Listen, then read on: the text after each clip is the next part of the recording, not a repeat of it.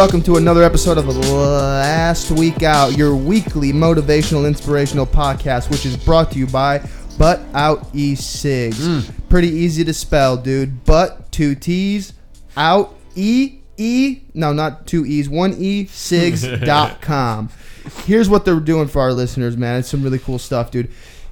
You can order whatever you want online, and if you put in the promo code Last Week Out, you get twenty percent off your order. Twenty? You don't have to leave your house, dude. You don't have to leave your house for your Wow. vape stuff. I don't know about you, but sometimes I'm sitting there watching Netflix and I'm like, oh Yeah. shit, I need some vape shit. True. I don't want to leave the house. Boom, you can order it. It's not going to be there that day, obviously, because there's shipping and handling and all that, but you're going to get it It's usually like a two to three day turnaround. Two to three day turnaround, which is pretty good. They That's fast. Yeah, they're just they're hooking our listeners up. You can uh, get on there but at buttouteCigs.com. Promo code last week out, twenty percent off your order. Uh, if you like that lo-fi banger, that was brought to you by DJ Devin Hancock. You can follow him on Instagram, and if you like our graphic design and our posters, that's from Sissy Art. You can follow her at Sissy Art on Instagram for all kinds of really cool shit. Dude. Yeah. Uh, let's do some introductions here. We've got Anthony Spaghetti Wetty Wetty Arms Tatum, dude. and I say that because he's got the fucking reach of a wild condor, dude. When he hugs you, he hugs you and then he hugs himself, and you're safe and protected. and it's a two good- men behind you. and two men behind you, and you feel safe, and you're just like, oh god, this is where I need to be. This is where I want to be in, in Anthony's arms, dude. Okay, we got DJ Wicked Wicked Wicked Wicked Dr. David Slack. He's on the one. feel like shit. I don't feel like shit. Thank you very much. That's David over there putting it up. Oh. oh. He always does this shit to me when I start talking. He plays these drops, so then I get confused. Oh. Okay, I'm gonna take a deep breath. Oh, you have to introduce There a pretty important person still. You. There we go. And then there's me, Chud Z. Okay, I am the captain of this here ship. I am the pilot. I am the. I'm just everything, dude. This wouldn't be here if it wasn't for me. So y'all better thank me Wait, later. wait, last dude. week you said I was the captain. Yeah, I was feeling real nice last week, and I'm not feeling that way anymore, Mm, dude. things I'm just change, not- dude. Things, They things do. change. I feel like shit, I'm, dude. Things change, people change, dude, and that's just the way it is, dude. It is what it is, you toot. All right, dude. We've got a real special guest today, dude, and I've said that about all our guests because all our guests are very mm. special, and we're mm. doing a really special thing here mm. in this studio over here at Cinnabar Studios, dude. Last week out media. One thing, real quick, before David distracted me. Do you have a message that you want to put out there on the line? Do you want to start a podcast? Well, it's a lot harder than you think, and there's a lot to it. So, if you're interested in that, in that service, please reach out to us, DM us, email us, because what David is doing behind the scenes to get all this running up, to get the video, the editing, the drops, uploading it to platforms. Anthony, you know what an RSS feed is? I don't know what you guys are talking about. Exactly, I just show dude. up, eat breakfast, and talk for a while. Exactly, dude. I'm but David knows cat. all that stuff. So holler at us if you're interested in doing that. We got a nice little studio set up over here. We can get you in, man. Comfy. Back to our guest, special guest. Very special. I'm gonna tell a quick story about the first time I met this man. Okay. A few things actually too. He's also very beautiful, and you're gonna see that in the video. And you know how you hear about like women getting catcalled all the time? Yeah. which is a horrible thing that happens. It happens to him. He gets catcalled by women, and I'm It happened this morning. It happened this morning. We're leaving the breakfast spot, dude, and this girl's just like, she's like, "Hey, I hope you have a good day," and she just looked him up and down, and I was like, "That was the most disrespectful thing I've ever seen in my entire life. I felt violated. It was pretty bad, dude. So I really, but it helps me understand. I've never catcalled someone, and I never will. Um, but yeah, that's a horrible thing that happens. But he's just a beautiful man, so it's something you just gotta come to terms with, I guess. Um, the first time I ever met this guest was like four and a half years ago. Okay, and uh, we were at this place, and he was really upset with someone there, and he said he was gonna take an AK to the entire place. I believe. Hmm. I don't really remember. He was wild, dude. His hair was long. His vocabulary was minimal, dude, and he just was a fucking just a wreck of a human being, dude. And that's not the case today, dude. So I'm really excited to figure out how did you get from where you were to where you are right now. Hmm. So, That was a powerful introduction. That was nice. Chad's been Chad's hype, man. That was nice. But thanks for coming, dude. Of course. Taylor Pop, Taylor Pop. the one and only.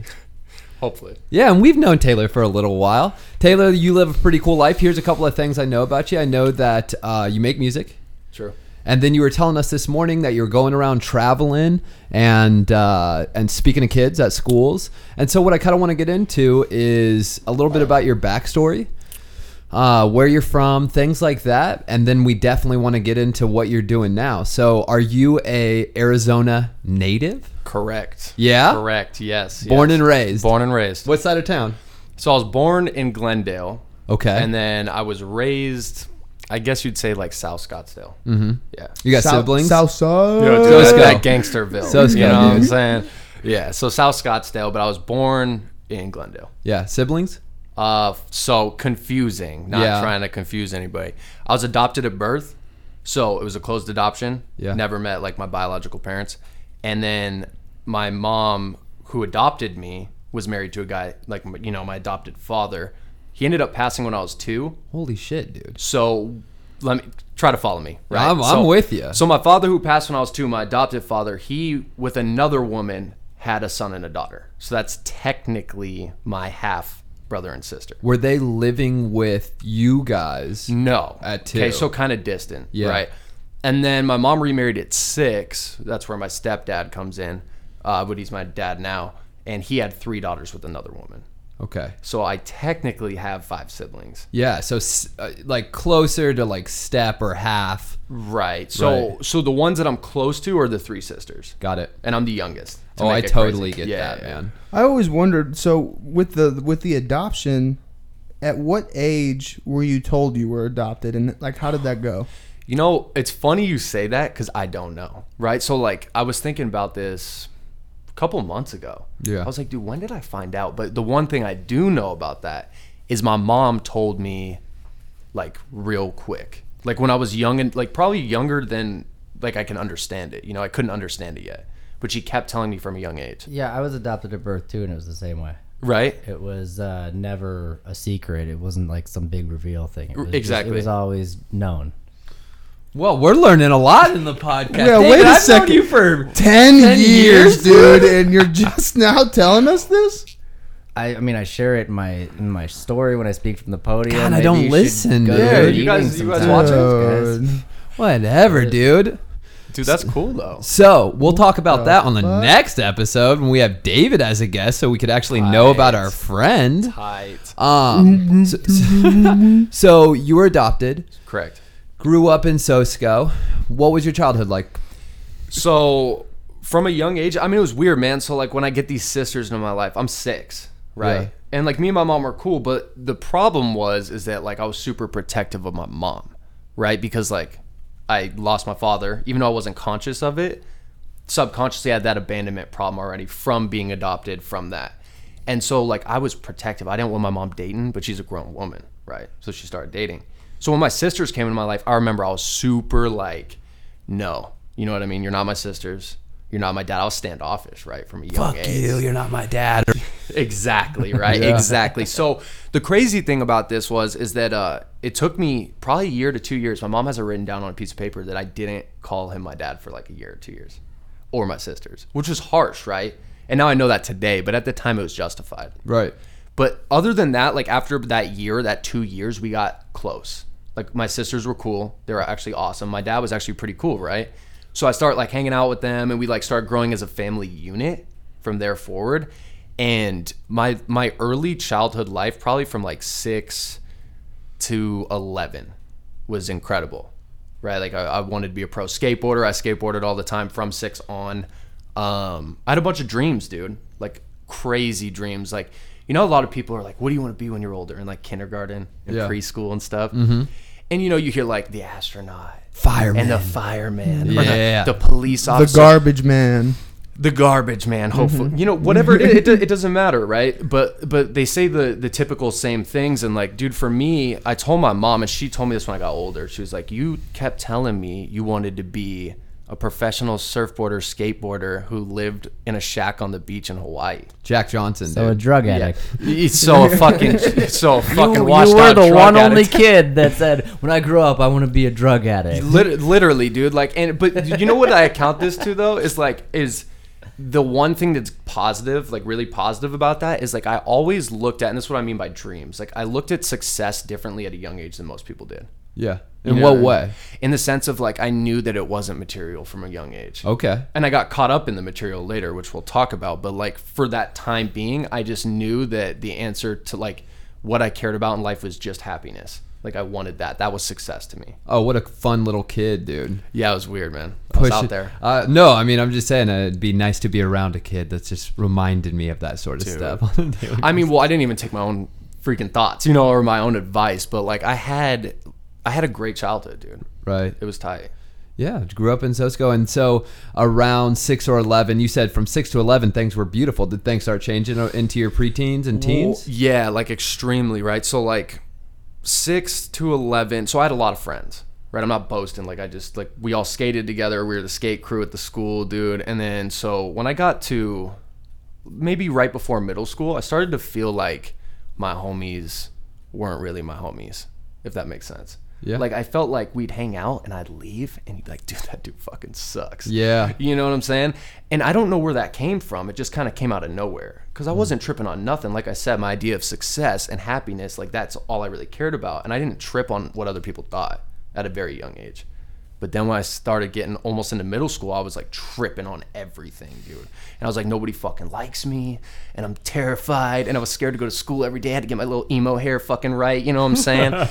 and it was fucked, dude. It was fucked. And and so that got worse and worse and worse, right? And then I started getting bullied, so that added to me feeling like I didn't fit in, right? So I got bullied like fifth grade, bad, bad bullied, right? Were you a small kid? So yes, tiny dog. So like until until eighth grade, and in eighth grade, I'll give you a little bit. In eighth grade, I was five five and hundred pounds. Oh, okay. Yeah, No, you're like six three and hundred pounds now. six three, hundred sixty. Mm. Yeah, Well, so you start getting bullied, all those things. right. So like, dude, I would go to school, and these are my homies, right? Two homies, like close friends.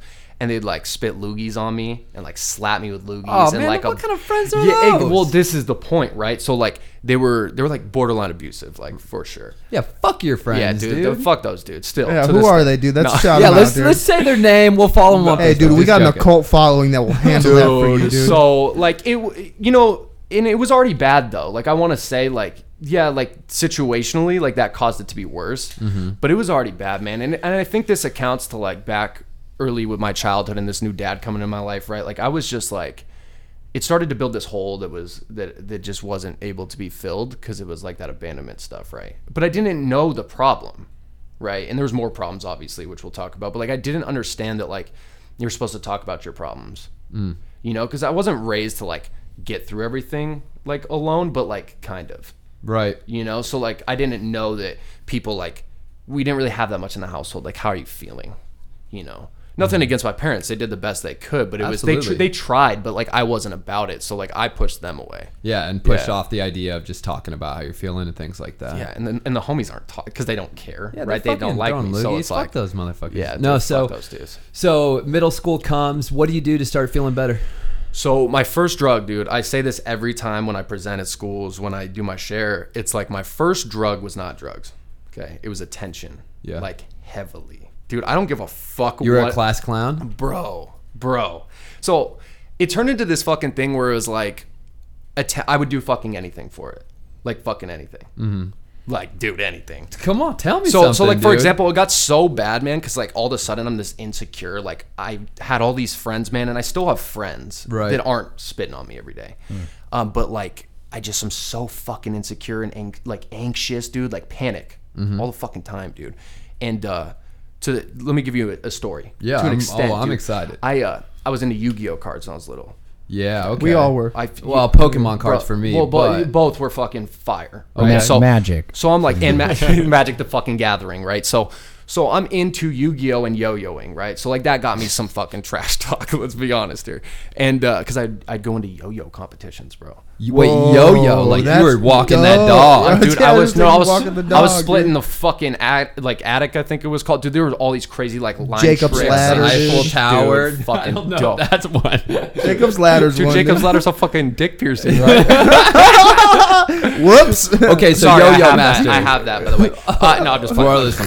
I'm just fine. Yo-yo. Uh, Um, okay, so this that's not even part of the fucking story, man. I don't know where I'm going with that, but the I Yu-Gi-Oh cards. Yeah. So I'm at recess one day. This is actually elementary school, right? So th- I was already seeking attention to an extent.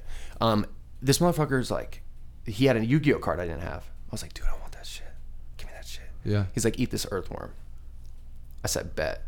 So I fucking ate the earthworm, dude. Ho- swallowed it whole or chewed it? No, no, he made me chew it. And here's the most fucked up part, dude. Here's the fucked up part. He didn't give me a Yu-Gi-Oh card. Mm. Yeah. Say What was his name, his dude. What's dude? his name? No, I don't remember that kid's name. I, I would fucking, dude. Honestly, honestly, I'd fucking, I'd say it. Dude. We need a I message. I You remember, know you remember that kid's name. No, I swear to God, I don't remember his name. No, so I, really get don't. it. So so this is you're kind of out for it. You're you're making jokes. You're doing stuff and craving attention. And Yeah, just were you getting in trouble? lots because of the attention seeking. So like, I got to the point, man. Like, I'll literally verbatim. Okay, I'll say this. This is freshman year, but like, I'll and I'll jump back to eighth grade. But I'm just gonna say one thing I said in class one time. So we're reading like this poem. Okay. And the teacher, everybody's in there, right? It's a full class, 30, 40 kids. She kind of asked for it though, making eighth eighth graders read poems or Fresh, yeah, Freshman but year. It, it was garbage. But like, so we're reading this poem, and it's like fucking, dude, nobody understands it. It's like Shakespeare shit. It's written like old English, Right. And uh, and we had to like kind of write like a poem ourselves, Mm-hmm. and and like everybody's listening. And at this point, uh, which I'll get into later, I'm high on triple C's in class, and uh, I I said. Uh, triple C's are cough. yeah, medicine. yeah, cough medicine. Got correct, it. correct. Yeah, that you, you get at the store. And uh, these these kids are sitting there, and I was like, uh, what, what did I say? I was like, love is like wetness dripping down a girl's thigh in front of the whole class, like that kind of shit, dude. And then I got sent to the principal's office and like almost got expelled for that because I at the time freshman year, I'll get to this. I was at Notre Dame. I was at a private school, right?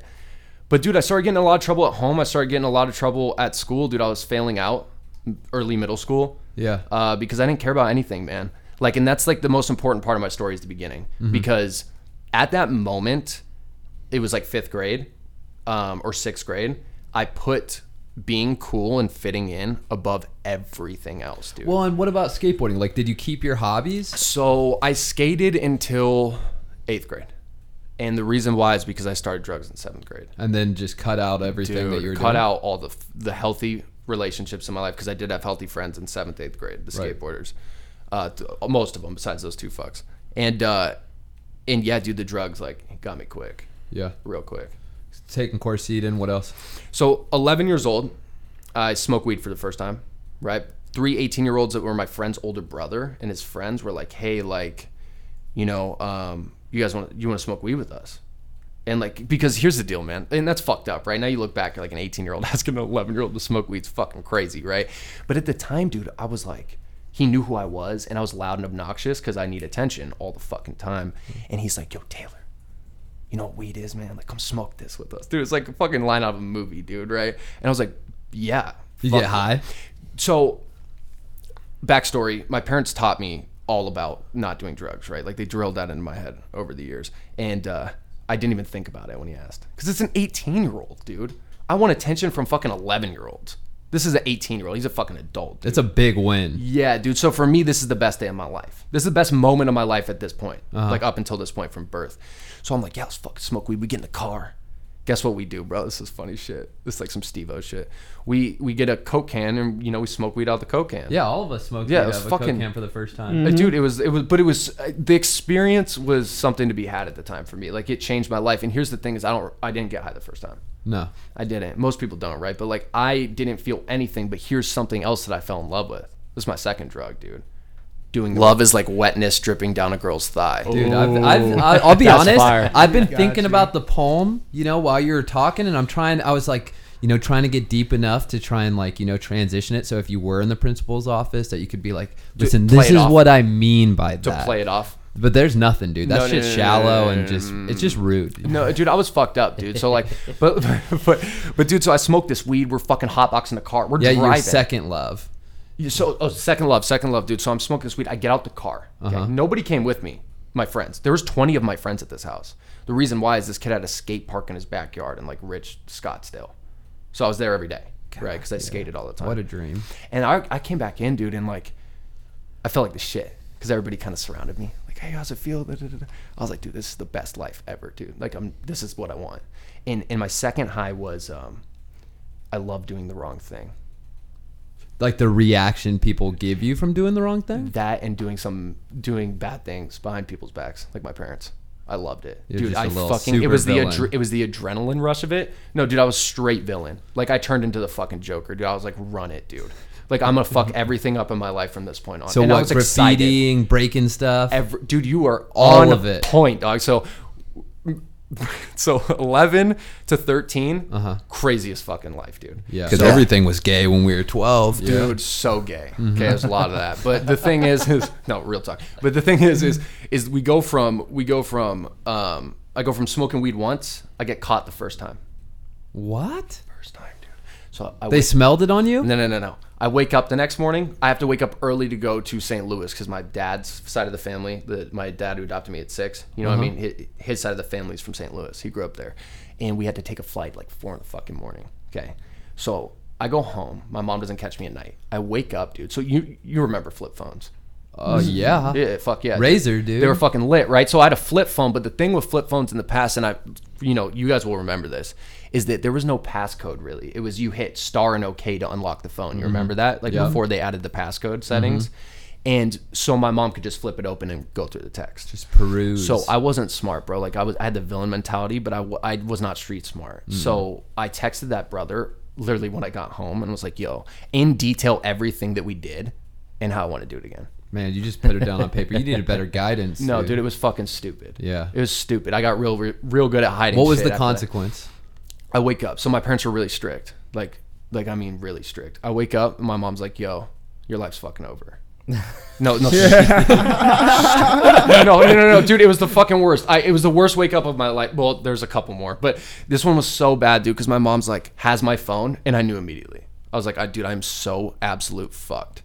Like I don't even know why she had the intuition. It was intuition. That's the only reason she went through my phone, dude. Yeah, like they dude, know. She, dude, she was sleeping when I got home. There's no mm-hmm. fucking way. So she went through my phone. She's like, "Your life is fucking over, and uh, we're gonna you're gonna suffer the consequences when we get back." Because we had to go to fucking St. Louis. So I went to St. Louis, and I'm in the bedroom with my parents because we had to have a talk, right? Oh, back up. We're on the plane. We're about to take off. My mom takes my phone, dude, and calls all of the fucking 18 year olds. There was three 18 year olds and me. And you understand why it's a bad thing. It's a horrible thing. Because they're fucking you're 18. 14. I was 11 Oh, 11. and they were 18. So this is a big, ca- like, that would be a big case, dude. yeah, dude. And, uh, Well, I'd be pissed at you. well, and to be honest with you, like my dad who came into my life at six, he's a lawyer. So like it was really bad, dude. Like it was he was like calling the parents and called the kid. Like I'm they all we we had to sit down at my house when we got back from St. Louis. With j- Everybody. all the kids. Everybody, dude. All the 18 year olds and me. And I'm sitting there like fucking dying, dude. Like crying. You know what I mean? Because I'm like, I'm going to get killed by these well, fucking the, that dudes. made you pretty popular, right? It did. Yeah. It, well, I did get. Well, that's dude. dude the thing is, is like you think you think it's funny, dude. I didn't care about the consequences though, man. Because I was like, dude, I was getting my name out there. Yeah, that's good PR. dude, infamous or famous, I didn't give a fuck. You know what I mean? Like I was like, yo, you need to know Taylor Pop, and I was gonna do whatever the fuck it was, dude. I don't care. And and so we go to St. Louis. We're having that talk. This is important. And my my parents are like, dude, you you're fucking you're 11 years old and you're doing drugs. You know. And I said it's a fucking plant, mom. You know. That's my favorite weed defense. It's, dude, it's so funny. And and but like, dude, I believed it. You know, when you were in that state, and I was like, dude, and, and, they're it's still it's still the same thing. But like for me, like I was like, I'm 11 and I should be able to do this because it grows in the ground. Dude, 11 year olds shouldn't smoke weed. Yeah, Like, shouldn't you know what I mean? things. Right. But like, but like I knew I shouldn't have been smoking weed. Like I was just a cop out. You know, I was like, mm-hmm. dude, it, my dad's like, it's fucking illegal, and I'm like, yeah, but. It grows in the ground. you know, that was my only argument because that's all I knew. I heard it somewhere. It's natural. Yeah, I heard it somewhere, and I was like, dude, this guy's an idiot. This is undisputable. I was like, my dad's a fucking idiot. This guy with a dude. law degree is dumb. Dude, I was like, I was like, I'm a fucking G. Like, Okay. I got that, dude. I got that fucking um, that bad mentality real young, dude. Like that fucking like chip on my shoulder. I'm a fucking boss, and you're not. so, how did school go after this point? So you, you start acting this way, and now you're just young and reckless. So I get grounded. Let me like I'll tie this in, but like I Okay. get grounded for three months, dude. 90 days. 90 days, dude. They take everything out of my room. Everything. I, I don't have a box spring. I have a mattress on the floor. What floor. were you doing all day? No, no, dude, w- just wait. They and they chose my outfits. I could only wear like three outfits, so I could go. I was at I was at uh I was in middle school. So you had like the khaki fit, the blue denim khaki fit. shorts, collared shirt, running tube top socks, running shoes. Three That's months. actually hot. Yeah, right now though, dude. that's No, you're but- actually looking yeah, pretty yeah. nice. But dude, when you Back were then, early 11? two thousands, bro, fuck no. Nah. You're you're dude. You everybody dressed like a G, dude. Like you like baggy everything, dude. I look like an idiot. I look like a Jinkos. yeah, dude. I look like a fucking a, don't fr- think a they're frat Jinkos. boy, dude. You were ahead of the curve though, dude. You I were was. that was fashion, baby. Here's the cool thing though, because I had that fucking cocky mentality already. I was like, dude, I'm gonna rock this shit, and I pulled it off. But dude, so my mom, they, they fucking, they, they do all this shit, right? And, uh, and dude, I could, I had to sit in my room all day when I was at home. I could only go to school and back.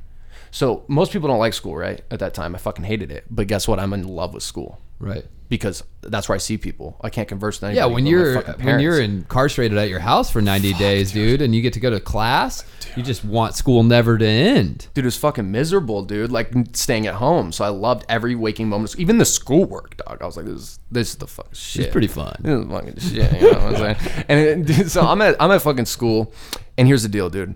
Uh, life's about choices. I really I pitch that all the time, and that's what I believe. And um, I had two choices. I already made the wrong choice. I smoked weed at 11. I had two choices. I was like, yo, uh, that shit was tight. I have two loves now: attention and fucking doing wrong things. And I'm this fucking boss in my own head. So I'm like, dude, uh, I can smoke again or I cannot. Clearly, those are the only two choices. Uh, so it's the end of the third month of grounding, and I start seeking people in my grade who who are You're about to get off probation. who exactly who are willing to smoke weed. It's a fucking plant mom. It's a fucking plant mom, right? So the who are willing to smoke with me because most kids at 11 haven't smoked weed, right? so yeah, I had they're to a do bit it, apprehensive. dude. I had to do fucking investigating. So I meet this kid, right? Mm-hmm. We'll call him Jake, and I meet him, and uh, dude, he. I was always a. This is something I've always like liked about my personality, even when I was doing bad things. Is I've always rooted for the underdog Mm-hmm. because I've been picked on. If people like the people that get picked on, I'm fucking friends with them, Mm-hmm. and that's what made me lose a lot of my my popular friends because I was friends with this kid Jake, but I brought him down, dude. I was like, yo, we're gonna smoke this shit. We're gonna smoke this. We're gonna smoke. We gonna this smoke shit. this fucking grass. You know what I'm saying, dude? And so we so we fucking start smoking. Yeah. No, we s- we blowing, dude. We blowing. Where were you guys even pause, getting by the way. weed but- at dude, 11? so so the 18. To, to, I don't know how I pulled this shit, dude. I start convincing that 18 year old I got caught with the selling me weed. How? Dude, he was fucking dumb for doing. Yeah, he was dumber I would have never. I would have never done that, dude. Getting Yeah. caught. By, then how my dad talked to him. He's like, "I'm gonna put you in fucking prison if you ever deal with my son again." Dude, start selling me weed. And like, dude, here's the funny thing though: is I'm in seventh grade. There are eighth. There's a few eighth graders that smoke weed. Yeah. And deal weed. So I, I found them. I did investigation, dude, for three months. Like, you know, it was in the back of my head, Mm-hmm. like that that I like doing wrong things. So, and dude, these are the bags of weed that have like all the seeds, and they're like brown weed, right? But I'm but I'm blowing, you know. Mm-hmm. You so I'm, I'm fucking I'm chiefing, and me and him are chiefing all the time. After like six months Mm-hmm. of smoking every once in a while. We had to really hide it because my parents, like I said, are strict, and so were his. Yeah. And um, we were smoking every day, all day, dude. Seventh grade. What about girls? So I meet my. Because this is like peak, starting to like girl time. So, dude, like, I was that little emo, bowl cut, swing, Mm-hmm. hair, girl pants, Pretty Oh. face. girl pants, pretty face, Roxy hem pants. hem gloves, cut off fingertips, like Oh, him you were the band. something else, man. Um, fucking diet, you know, everything, dude. Band shirt, yeah. basketball shorts with the drawstrings, Yeah. Van shoes, high top socks. What were a couple of CDs on rotation back then for you? Dude? I was Obviously him. Yeah, but I was I was into hardcore shit. So I was in like for Job for a Cowboy. Okay. I was into fucking like um, Knights of the Abyss. Yeah. Like dark shit. Um, I was into. I started to get into rap a lot too, but I was pretty scene, dude, for a while. Um, but I was like, women were attracted to me, and I started getting some of that in seventh grade. Um, and I met this girl, Caitlin. Yeah. She was the first one. Yeah, she was the first one. I lost my virginity to her twelve. Whoa. Yeah. Who? When did you have your first kiss? 11. Eleven. 11 years on the trampoline, dude. Dude, me too. Truth or fucking dare, dog. yeah, dude. Truth or fucking dare. And oh, I fucking ran it. On the trampoline, Dude, First kiss, and we- truth or dare. my first sh- was I with you, dude? Did we kiss each other, We, dude? dude, we were no, dude, we were fucking, yeah, me and you. dude. We were, so, dude. That was weird. back shots. Mm-hmm. Yeah. dude. so so like, dude. Well, my first kiss, I'm pretty sure. Like, dude, I don't count the little pecks in elementary school. Like, this was, dude, we made out. Like, fucking made out. I feel think I felt like grabbed her boob, dude. It was lit. Oh man. Um, it was so tight. And then, um, and we were really bad for each other. Till this day, the most toxic. And dude, I've been married and divorced. Like that was the most toxic relationship I've ever been in my life. Okay, wait, wait, wait, wait. But you and the girl that you lost your virginity to Yeah. were together for. Five years, Oh wow. seventh grade to junior year. Yeah, you don't got commitment problems, man. dude you know the thing with that was is is it, it comes back to the attention seeking and the insecurity. Mm-hmm. You know what i mean? Because i wanted to fuck other girls. I wanted to do that kind of stuff but i was scared i was gonna be alone. You know what i mm-hmm. mean? So i was like no i'm just gonna stick with this chick. When she was cheating like the whole time. Because she was eighth grade. I'm seventh Oh Right, so man, she was that's the- a big jump back then. it- dude it really was and dude, which is not a big deal anymore but she she was 13 i was i was like or she was 13 i was 11 turning 12 dude and like she was popular as fuck though like as fuck. Like she was one of the you know like mean girl type fucking girls dude. Like she was the us. fucking she was regina george dude.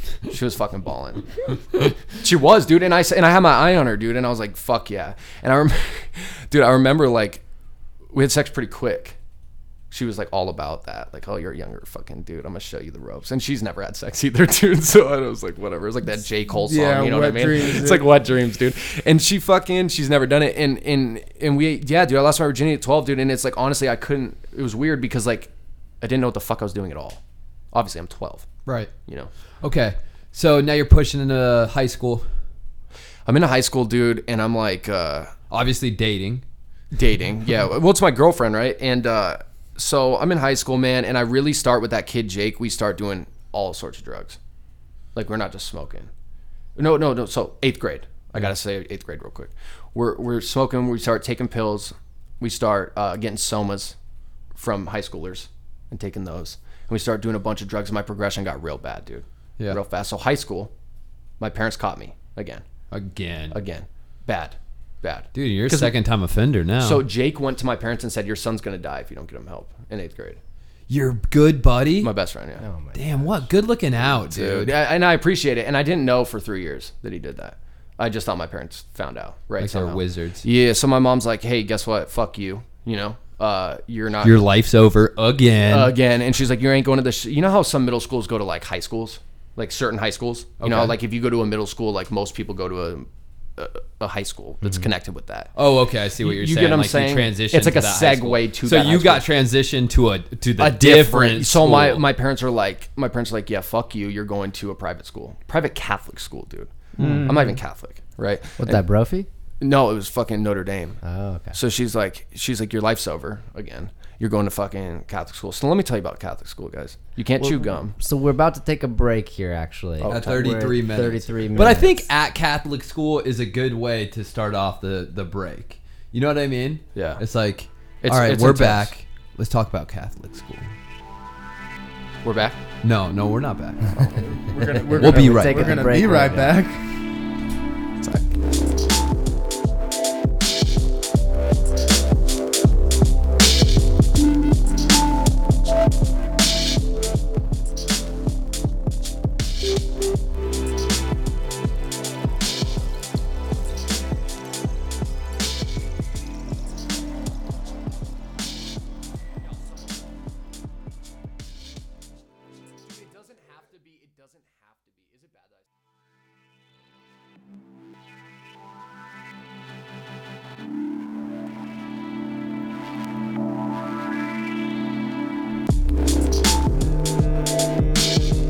Back, and we back, and we back, and we back.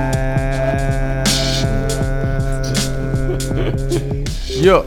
Do not forget, my people, to check out eSigs. Not at eSig City. What the fuck's wrong with me, dude?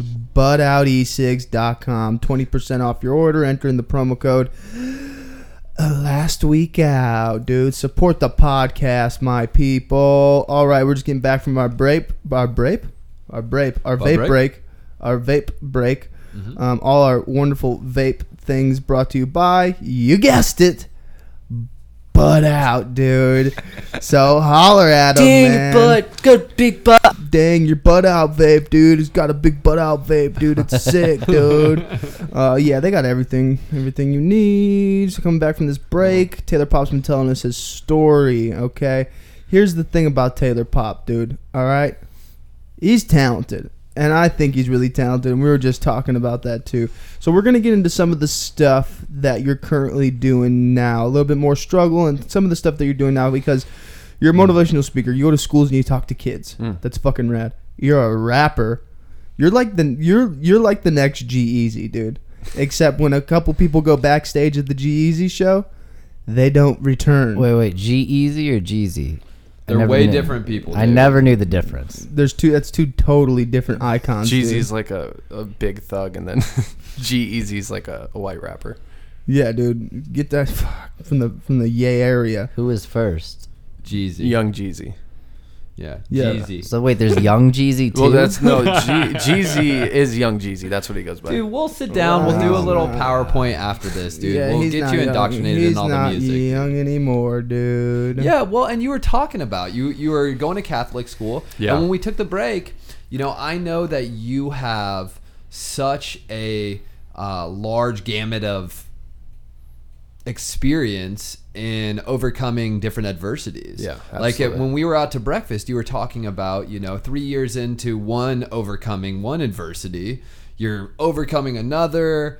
And you're going through this whole change, and during Right. all of that, you're going to schools and talking with them, and you're also pushing art, and you're doing a lot. So get me from you're going to Catholic school, Right. into um, you know the hardship, and then the transition. Like, what sort of was the aggregate of that transition? Yeah, and I'll sum it up because there's you know There's a lot. Stuff. But from from freshman year, I'm in in uh, Catholic school. Yeah. and then you know I almost died my first time at 14, freshman year, alcohol poisoning, and um, Damn, dude. yeah, it was bad, dude. And uh, like like almost died in the hospital room three times. Like they had to save me over and over and over again. And uh, you know, dude, it didn't affect me because I didn't know, but I crossed. I, I was an already an addict at like 13 years old, and so by 14 I was, but I didn't know that, right? So I drank the next day.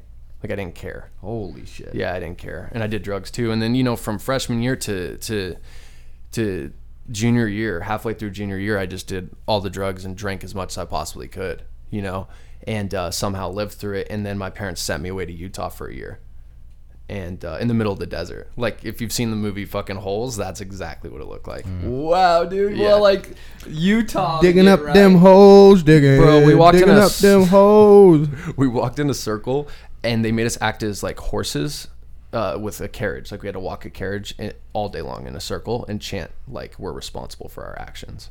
Whoa. It was worse than jail by far. Were most of the kids your age? Mm, yeah, and they were all the way down to like fucking thirteen, dude. Wow. Yeah, and I was fifteen when I got sent away. Okay. Yeah, So you spent a year out there. a year out there, bro, and I got out and uh, I made it a month without doing drugs and alcohol. Only a month. What were you thinking at that age? Were you thinking that what you were doing was wrong, or Yeah, but I didn't. I was so resentful and pissed off at my parents for sending me away that I was like, I'm gonna come back and do more drugs and drink more out of spite.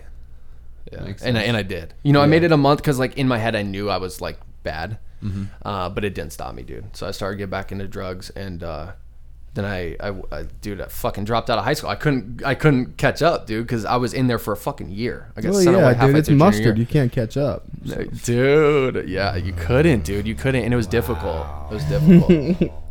okay? And so you drop out of school. What do you do then?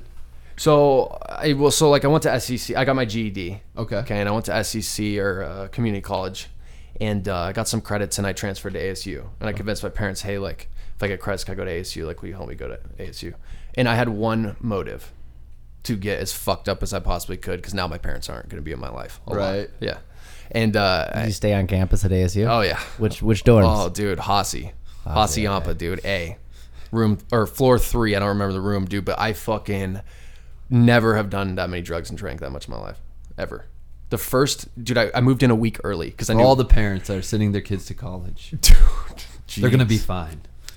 Yeah, dude, it was wild. It was wild. Okay. So then that moved into my cocaine addiction at ASU. I Became a full blown cocaine addict and like a bottle a day drinker. Right. So I'm doing that all the way until like fucking in 20 years old. But I knew I had a problem now. Mm-hmm. I knew I had a fucking problem, but I didn't care. I didn't care. I thought I was like born to drink, do drugs at this point, and die. That's a big difference from when I was a kid, right? Yeah, well, Put we were talking about that was like, you know, I think I was naive to my drug and alcohol use. Not that it was a problem, but I think I always just kind of allocated it as like, I'm a young man. This is what young people It's do. what you do. It's a Yeah. social thing. Yeah. Uh, and then it obviously was not very social. it was not normal. But we were talking about how Yeah. you know, kind of like it's it's kind of like a wave, a trend to be depressed. But you were saying when you were a kid, you were feeling that, you know. And, I and I know there are kids. I mean, I remember the first time someone committed suicide, and I just couldn't relate to Mm. it, you know. And then for you saying, you know, you just thought that you were gonna drink and and die because I always had high hopes. I was like, oh, I'm gonna, Oh, no, you know, dude. be a amazing man. no, and I, and I didn't care. Yeah. At this point, Okay. probably from probably from like 13 on, I didn't give a fuck that I was gonna die. I knew I was gonna die doing it. Right. It just didn't. It just didn't register, dude. Mm-hmm. Like that whole like, oh, I want happiness. That success to me. Fucking was gone. Mm-hmm. It's out the window. So like something changed Okay. completely, and um, dude, I was in and out of rehabs a lot. Like going to treatment to get off drugs and alcohol, and I, uh, but I couldn't figure it out, dude. Like I saw these people and they're like, hey man, like this this will help you stay sober and off drugs and alcohol, and I was like, I just I couldn't wrap my head around it, dude. So I'd like get sober for a little bit and get you know get some months under me, and then I would go back out and like get get drunk and high again, you Right. know. And uh, and my parents got real fucking sick of it, watching me die and spending all this money. Dude, they just threw money at fucking treatment to try to save my life because they're so desperate, dude. And I didn't give a shit about nobody, not one person. And uh, it just got bad, man. Like the the drugs are one thing. Like I was on, you know, the cocaine, the alcohol, but it didn't matter what it was, dude. I was just I was just uh, always looking to not feel me. So I went from this happy kid to fucking. Uh, uh, life was such a burden. It was such a burden to be. How alive. old are you now? 25. 25. 25. So we're gonna we're gonna cover a lot of ground in between 20 and 25. It was, dude. It, but it was fast, man. From because I got sober or I got off drugs and alcohol at 21. Well, what happened that made you get sober? Like, because for a listener, like when I hear people talking about their struggles with alcohol and drugs, I think you know to someone who hasn't been in the middle of it, you know, you could say, well, you know, the moral convictions were off, and then even for you, you had some. You know, questionable decisions prior to using drugs and alcohol. Of course. you're in love with attention. You know, Right. we have talked about that on the podcast before about some of the things we did when we were kids. you know. I a- Previously. yeah, I was a bad kid, dude. I stole For sure. baseball cards and threw rocks and did a bunch of things, you know. yeah. Okay. fucking same. Yeah, dude, we kissed on the trampoline, dude. I remember. Dude, we- yeah, we did. And so, um, for you, you know, you're going back and forth. You kind of are, God, not like complacent, but resigned to this lifestyle. Mm-hmm. I gave up, dude. What changed from 20 to 21 when you finally, obviously, you get sober? Well, so dude, I went. I, I became a meth addict at 20 years old. I, have done it before, but I became addict, fully addicted to What a messy drug to be addicted to. Dude, it was rough, man. I was doing it all day, every day. I wasn't eating, I wasn't sleeping. So let me sum this up for you, right? What what came to an end for why I got help? Right. Why? Because I didn't care, right? So what would change that? I, dude, I had nobody to talk to, Uh-huh. no family. Uh, I got kicked out of rehab. Um, I have no friends. Yep. Even even the guy who got me introduced me basically to doing meth all the time, the guy I was doing it with all the time that I met in rehab, he I was too unruly apparently, you know, because there's different levels I guess of meth use. But but he's like, dude, I can't be around you, like, because I would you know try to fight him or try to steal his stuff, you know. So he kicked me out, and I was like homeless. I had nothing, dude. I had fucking nothing, and I already hated myself and hated everybody. Right. So now all my my external things are fucked and completely, and they already they have been for years. But I got to this point, man, where I was like, I've been in way worse places in my life than the time I got sober this time. Way worse. Way worse.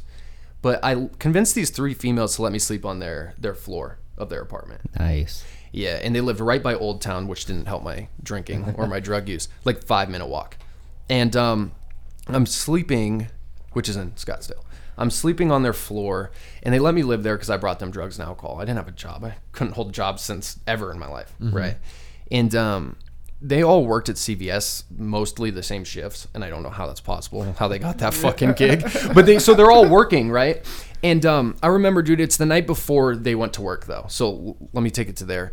I'm I'm drinking, I'm high, and uh, dude, I start fucking crying, right? I start like fucking sobbing, and I hate my life. And I've been suicidal like my whole life, like after getting into drugs. And I was like, dude, I'm gonna fucking kill myself. Like I'm so done with this life, dude. Uh, because I'm never gonna quit. This is gonna kill me, but I can't handle it anymore because it's not really doing anything for me. It's not numbing the pain, so I might as well just fucking off myself. And uh, you know, dude, it was a weird experience because like I started yelling at the wall. I started crying, sobbing. Was anyone else there? no, it's just me. This this is the night before they go to work. Is that what you said? Oh no no no! It's the morning of now. It's morning of So now. so I Okay, go to got it. sleep. I got depressed the night before. Okay. And I was crying, and I was like, dude, I can't live this way, right? Got it. And I hope to not wake up, but that was every day, right? I just prayed I didn't wake up. The morning of, they go to work. I'm sitting there. That's right, and I'm staring at the wall, and I'm screaming at the wall like crazy. I haven't slept in like a week. I'm sitting there and I'm sobbing, dude, and like I can feel everything. And my whole goal in my life is to never feel anything. I can feel it all. Nothing worked, dude. I was really drunk. It was six in the morning. I was chugging a handle of vodka, right? And uh, I started yelling at the wall, and I was like, "Yo, if there's anything out there, like, um, because I promised I would never go back to getting sober because I tried so many times, and I was like, if there's anything out there, give me one more, one more fucking shot, dude. Like, if there's anything, like, fucking talk to me. And obviously, nothing was like, yo, Taylor, I got you, you know, fucking swooped me up and carried me into fucking safety, you know? It was- Yeah. it- it- dude, it was fucking, it was stupid. So at that point, nothing answered me. I was like, yo, fuck this shit, right? Something fucking happened though, dude. Something fucking happened, dude it just registered in my head, dude. It was like, it it was out of nowhere, dude. It was like, I don't want to get high or drunk anymore. And there was a thought that came to my head. It's like, why don't you try something different and reach out for help? It wasn't my thought, dude. Fuck that. I wanted to die. And um, I had two choices. And that's what I always pitch, dude. Is it's my life's about choices, and it really is, man. Because like, here's the deal: I know how to get drunk very well. I know how to get high, and I know how to fucking take too much so it'll fucking kill me, right? If I need, if need be but I also had a phone. Somehow was still paying the bill or someone, whatever my mom was. I don't fucking know, just to check on me or whatever. Thanks, Obama. Yeah, fucking Obama burners, right? So I call my mom, okay, because I made that decision. But let me tell you about that phone, dude. That phone was a million pounds, and you hear that kind of stuff, but dude, it really it was the hardest decision I probably ever made in my life. And I call my mom. My mom's actually out of town, and she's like, dude, I fucking can't help you. I'm not in the state, you know. And she was done with me. Mm-hmm. She didn't want to help me. Um, not because she didn't love me. She just, you know, she watched me kill myself. song and for- dance Yeah, over for so fucking long, dude. And she said, call your aunt. Okay. So I call my aunt. I was like, fuck. I could have said fuck it then, right? Right. But I, I was, dude, there was something guiding me, dude. It wasn't me, dude. I wanted to die. I, I prayed to get hit by cars every day. Right. And uh, I call my aunt, and she sends my little cousin. And this is huge for me because, dude, my little cousins, I have three, they, they used to, they looked at me as a hero. They knew I was on drugs, dude, but they didn't know how bad. So she picked me up, and I'm like 120 pounds, 6'3. I'm 160 pounds, 6'3, and if you could see me, I'm skinny, right? So it's like I was a fucking skeleton, and she just starts crying right when she sees me, and it's like, dude, right?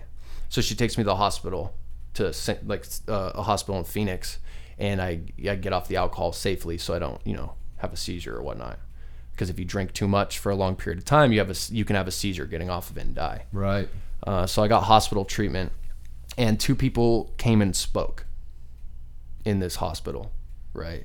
And it was a guy who was a heroin addict who got got off drugs, and a girl who was a cocaine addict who got off drugs, and they spoke, and something happened, dude. Just like when I when I didn't want to get high or drunk again, A connection. the craziest thing, and I don't even remember a fucking word they said.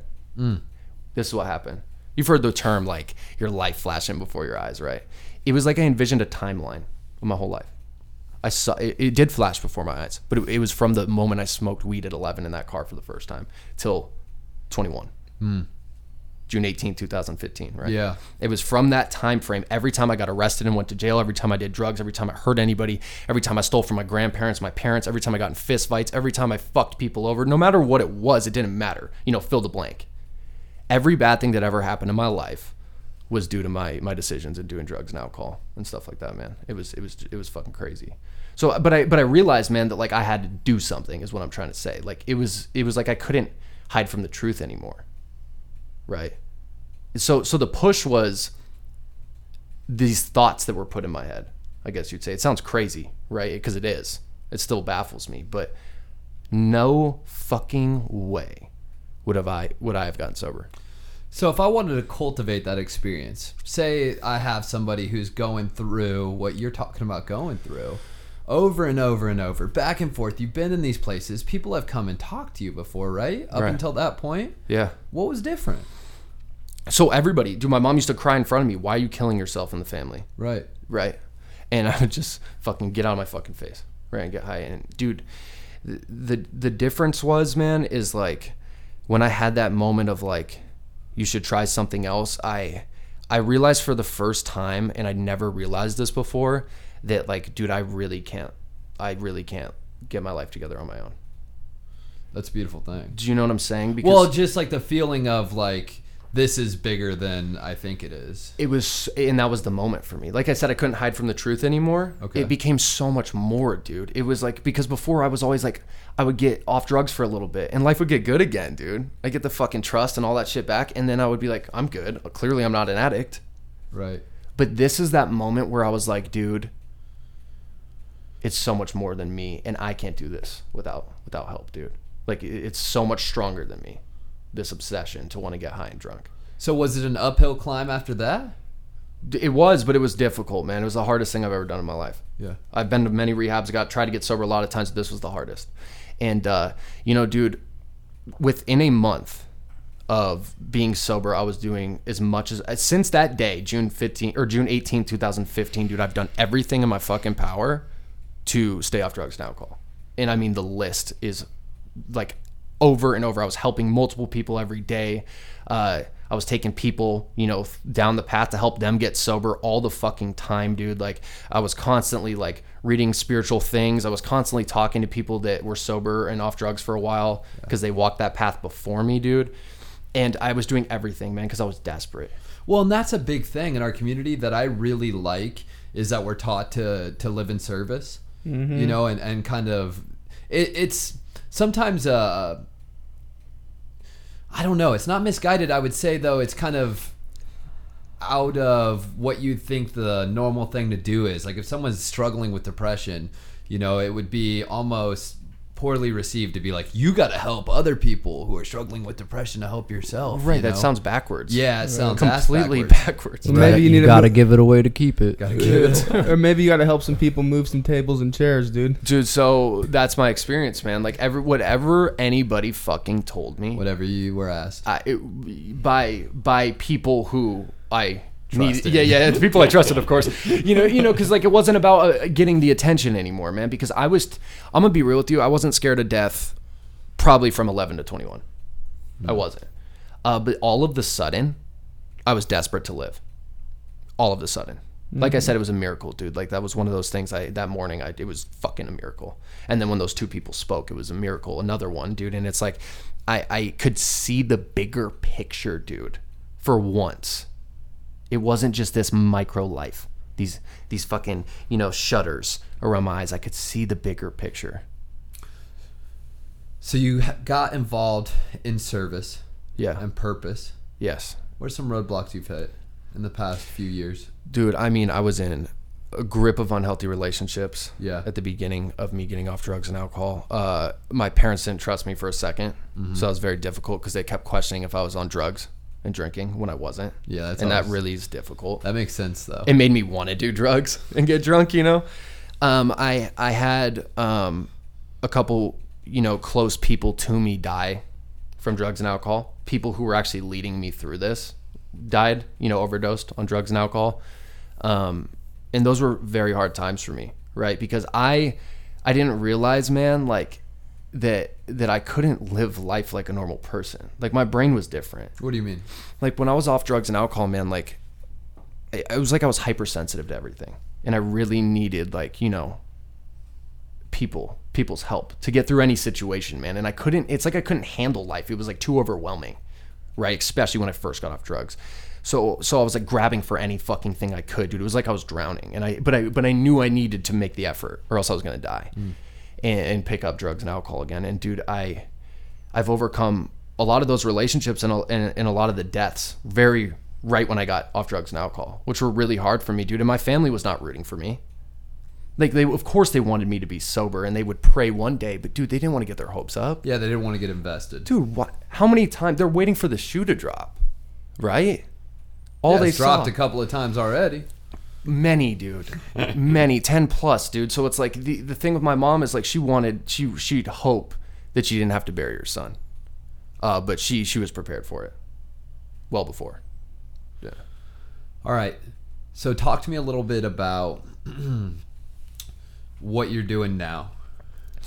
dude it's let me say this I'm I got to get close to the mic. am i good Yeah, you're good. okay dude it's a whole world of difference man um if you told me my life was going to be this way i'd fucking uh, there's no way okay because cuz this is the difference man my whole life i've been miserable like after i started drugs at least and then like pr- right before that i you know i was getting bullied and i felt disconnected and it's like today the most important thing that i have is that i have connection and you mentioned that do I have connection with people I love, man?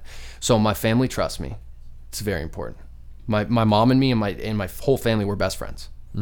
I have a key to their fucking house, right? I watch their dogs. Like they trust me, dude. I used to steal all their fucking things, everything. And um, dude, I have all the all the fucking incredible friends, right? Because dude, I never thought I should be treated nicely, so I always had these shithead friends. But these these dudes that I have today, man, will do anything for me. Anytime I call, they do something for me, right? And and I can tell them any emotion I'm going through. No one's gonna make fun of me. That's so key, dude, in my life. I've never had that kind of connection, right? So with my family, a connection I never thought fucking existed, and then with my friends too. Those are very important things. Also, dude, is the main thing about the difference in my life today compared to where it was before is I love myself. I fucking love, dude. It makes Love me is like wetness dripping down a girl's thigh. or that. Thank you, because it cued me away from the emotion. Well, and is that from the esteemable action that you've been Dude, doing? So so let me let me drop this. It's kind of you know crazy, but as humans, dude, what I've realized is if you're doing continuous wrong things, like you're making taking the wrong action continuously, that lowers your self worth completely. And you can battle me on that, but it's the truth, dude. You, want cannot- self-esteem, do esteemable things. Well, I Exactly. fucking believe Exactly. that, dude. That's a huge thing. I That believe. is a huge thing, dude. can't Because do even hold on, there's a s- pocket. there's a story, right, dude? Uh, at that time when you're talking about when you got sober, it was around this time, and it was a summer day, Yeah, and I called you up, yeah. And I said, "Hey, dude, we're gonna go help some people today. Oh, dude, it's an incredible story. We're gonna go help incredible. some people today, dude. So I drive fucking 45 minutes to go pick you up. Yeah, Come back, you're like, "What are we doing?" I'm like, "Oh, we're just gonna help set this thing up, dude. It's okay." And then we get to we get to this one place and we're picking up all these tables and chairs, dude. yeah. And I don't remember, and you've reminded me of it, but I didn't remember this till you reminded me of the story. Was uh, you were like, "Why are we doing this?" And I was like, "So we might just stay sober today." This What was changed. it actually for, though? So so so he calls me right, and he's like, "Yo, I'm picking you up," and I think he, I don't think you lied to me, but you're like, "We're gonna go do something." You like didn't tell me. go what- get ice cream. Yeah, you didn't tell me what the fuck was gonna happen. He's like, "Oh, we're gonna fucking you know have a great time," and and we get we get to this fucking treatment or this place, and he he's like he's like, "Dude, it's 120 degrees outside."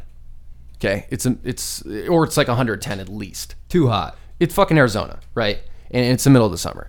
And he's like, yo, we're gonna go move tables and chairs. And dude, I have what, two weeks off drugs and alcohol? Maybe a little longer than that, maybe a couple months. Yeah, what a torture. And I was like, dude, fuck you. I was so pissed. Here's the thing, I'll, I never forgot it till this day, dude. It completely changed my life. What he said to me, what fucking Chad said to me, dude. He goes, he goes, when we're walking, he's walking to his car, or, or we're walking to the car together. I don't fucking remember, but he's he looks back at me, and I was like, dude, that was fucking bullshit. Like, why are we doing this? Right? Why did why'd you make me do that? We did for hours, dude. And he's like, he's like, you might just stay sober today, right? Might. And that's what really fucking stuck with me though, man. Because like, here's the deal: a lot of people don't, you know, people who don't deal with addiction, right? Don't, I don't, you know, it's how would they understand? Right, I don't blame them, but mm-hmm. I'm saying like for people who deal with addiction and like substance use problems and, and alcohol problems, man, it's like, it's like, dude, that's what I do. And I will forever do that if I don't do contrary action. Forever. And I could slip back like that, dude.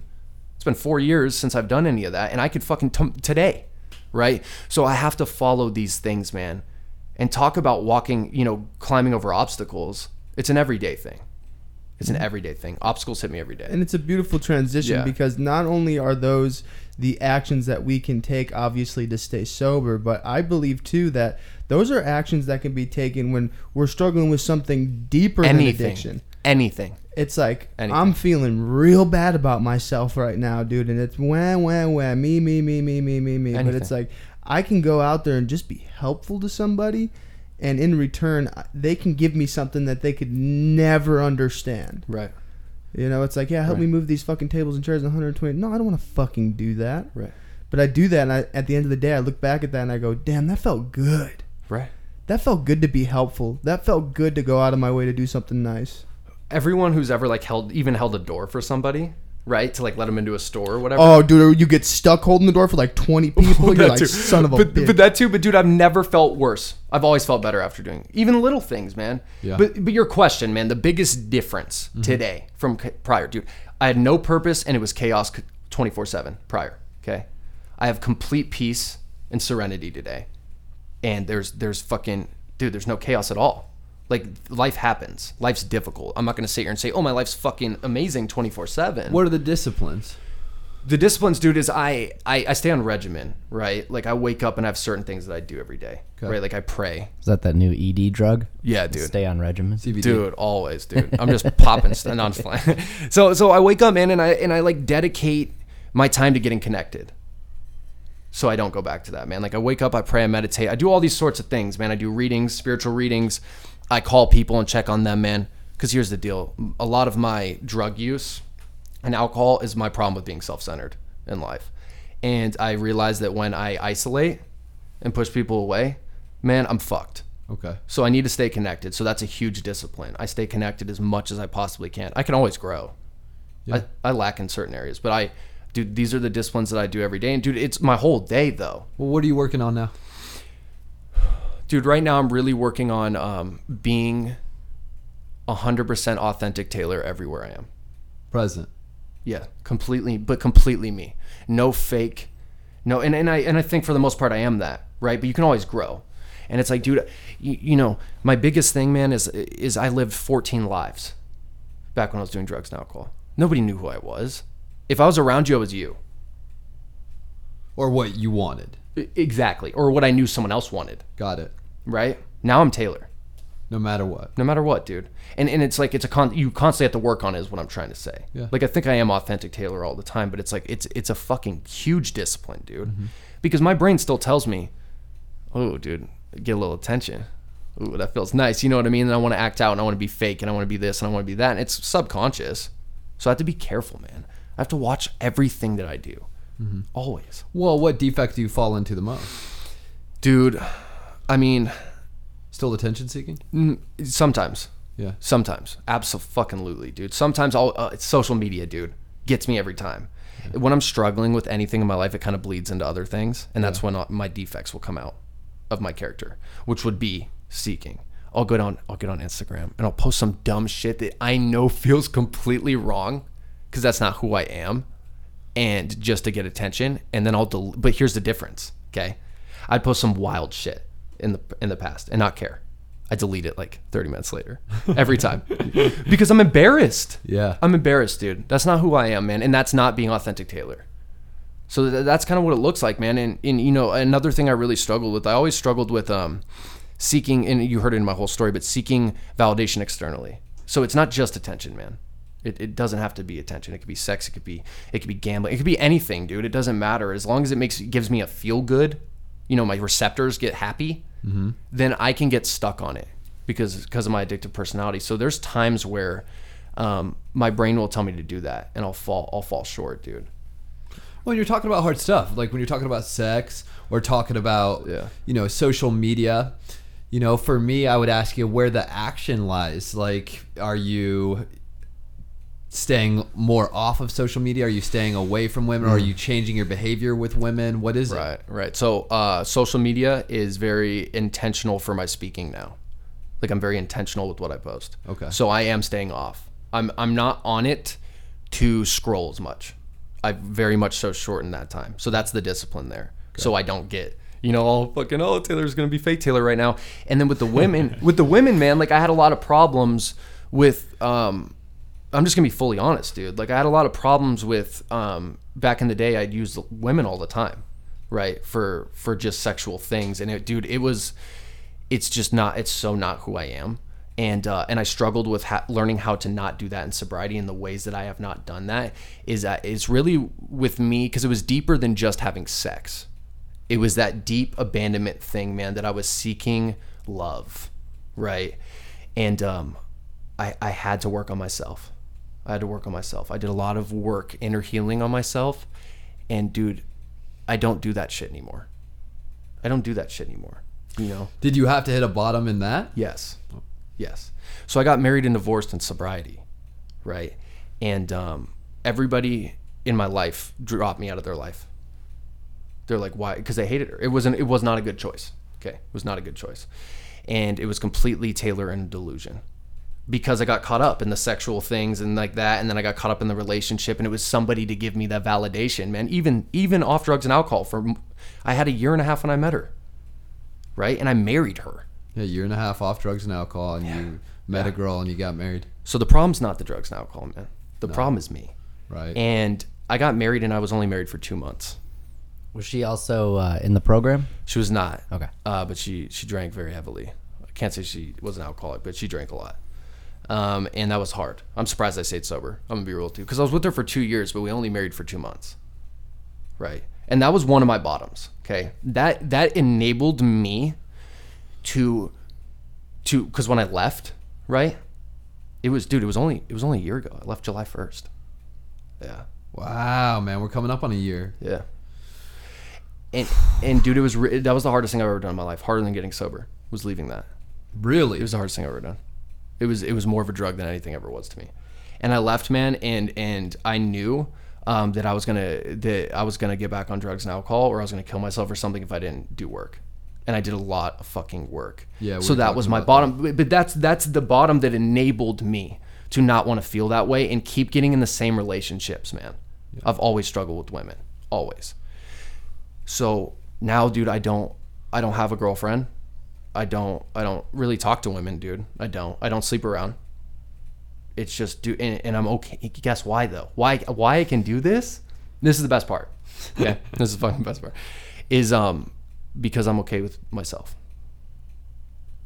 Dude, and that's so deep, right? It's a beautiful thing because I've never been here and I never thought I could get here. And I want to say I'm gonna shout out to the people watching for a second, right? If anybody does watch this, dude, it's like the the only reason I am here. I mean, there's a lot of other reasons, but the the main reason for me is that I never gave up on myself. You know, and that's super fucking key, right? That's super fucking key. I was close, many times, man, but I'm only here because I keep wanting to be the better Taylor every day, dude. That's the only reason. You know. Yeah. Dude, that's a hell of a way to wrap it up. We're honestly eight minutes over, and I was just gonna let you and you. I was gonna ask you synthesize, but for you, you would say just don't give up on yourself. dude the as long as you are breathing and walking and alive right you have a chance at a better life period Great man. Wow. Seriously, good stuff, dude.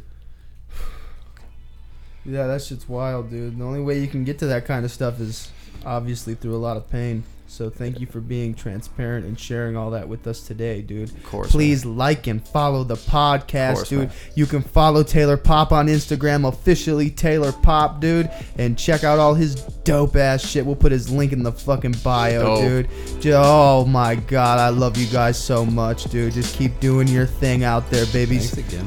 Mwah. dude of course thanks for having me guys Yeah. yeah sick